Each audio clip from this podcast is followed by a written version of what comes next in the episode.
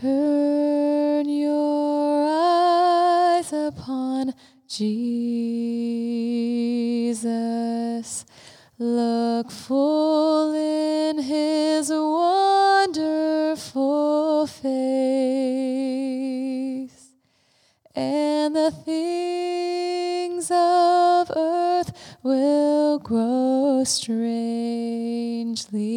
dim in the light of his glory and grace.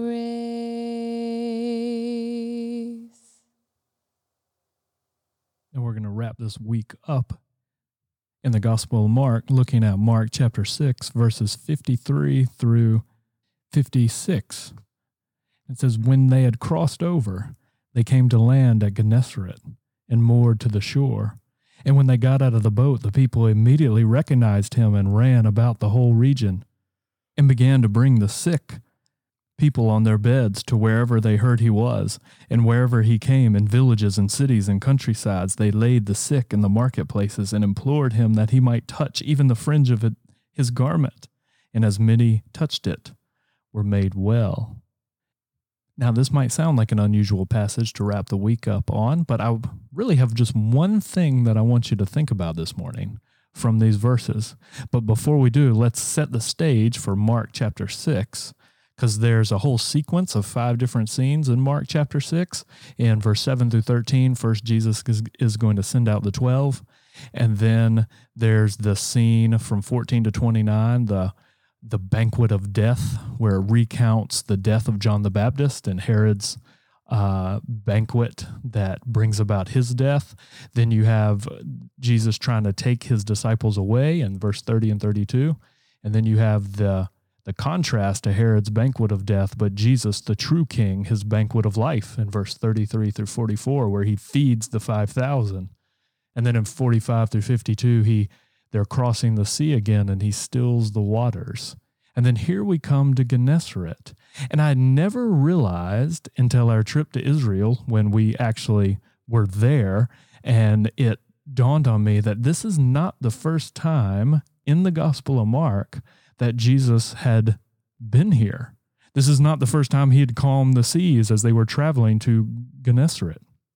And actually, the last time that he was here was in the story that we saw at the beginning of the week in Mark chapter 5 with the demon possessed man whose name is Legion.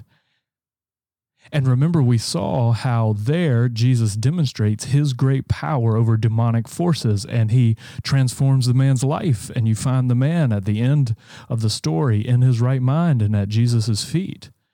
But then you had that odd response of the people in the town as they were afraid of Jesus and they rejected him. They sent him away. They didn't allow him to enter in. See, the first time Jesus came to them, they were hard, they were resistant, they were unreceptive, they were antagonistic to Jesus.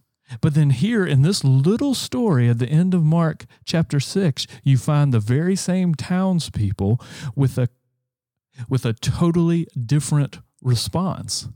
This time they're receptive. This time they're open. This time they're eager. Instead of pushing him away, they run to him Instead of demanding that he, he go away, they're begging him to stay. And then they're bringing all of their, they're sick and they're injured and they're wounded and just begging to touch the hem of his garments. And the question is, why? What caused the people of this town to change so drastically and so differently? Why are they so much more receptive now than they were just a few chapters earlier? And the only real difference is they've encountered and experienced the life of the transformed man. Jesus didn't allow him to come with him, but sent him back and told him to tell his friends and his family about how much mercy he had experienced from the Lord. And it's obvious from their response that he did. And what is so amazing about this, this story is that those people who once were hard and unreceptive now are open and eager and receptive. And it's because of the life of this man. And what a tremendous testimony. Don't you want your life to be that way? your life to be the very thing that opens people up to the power of Jesus and the beauty of the gospel. Now, who knows what may come of this season? But one tremendous blessing and benefit would be if a whole legion of people who at one time were unreceptive or antagonistic to the gospel and pushed Jesus away now were receptive and eager and opened up to him. Let's pray to the Lord that it would be so. Praise God from whom all blessings flow. Praise Him, all creatures here below. Praise Him above ye heavenly hosts. Praise Father, and Holy Ghost. Amen.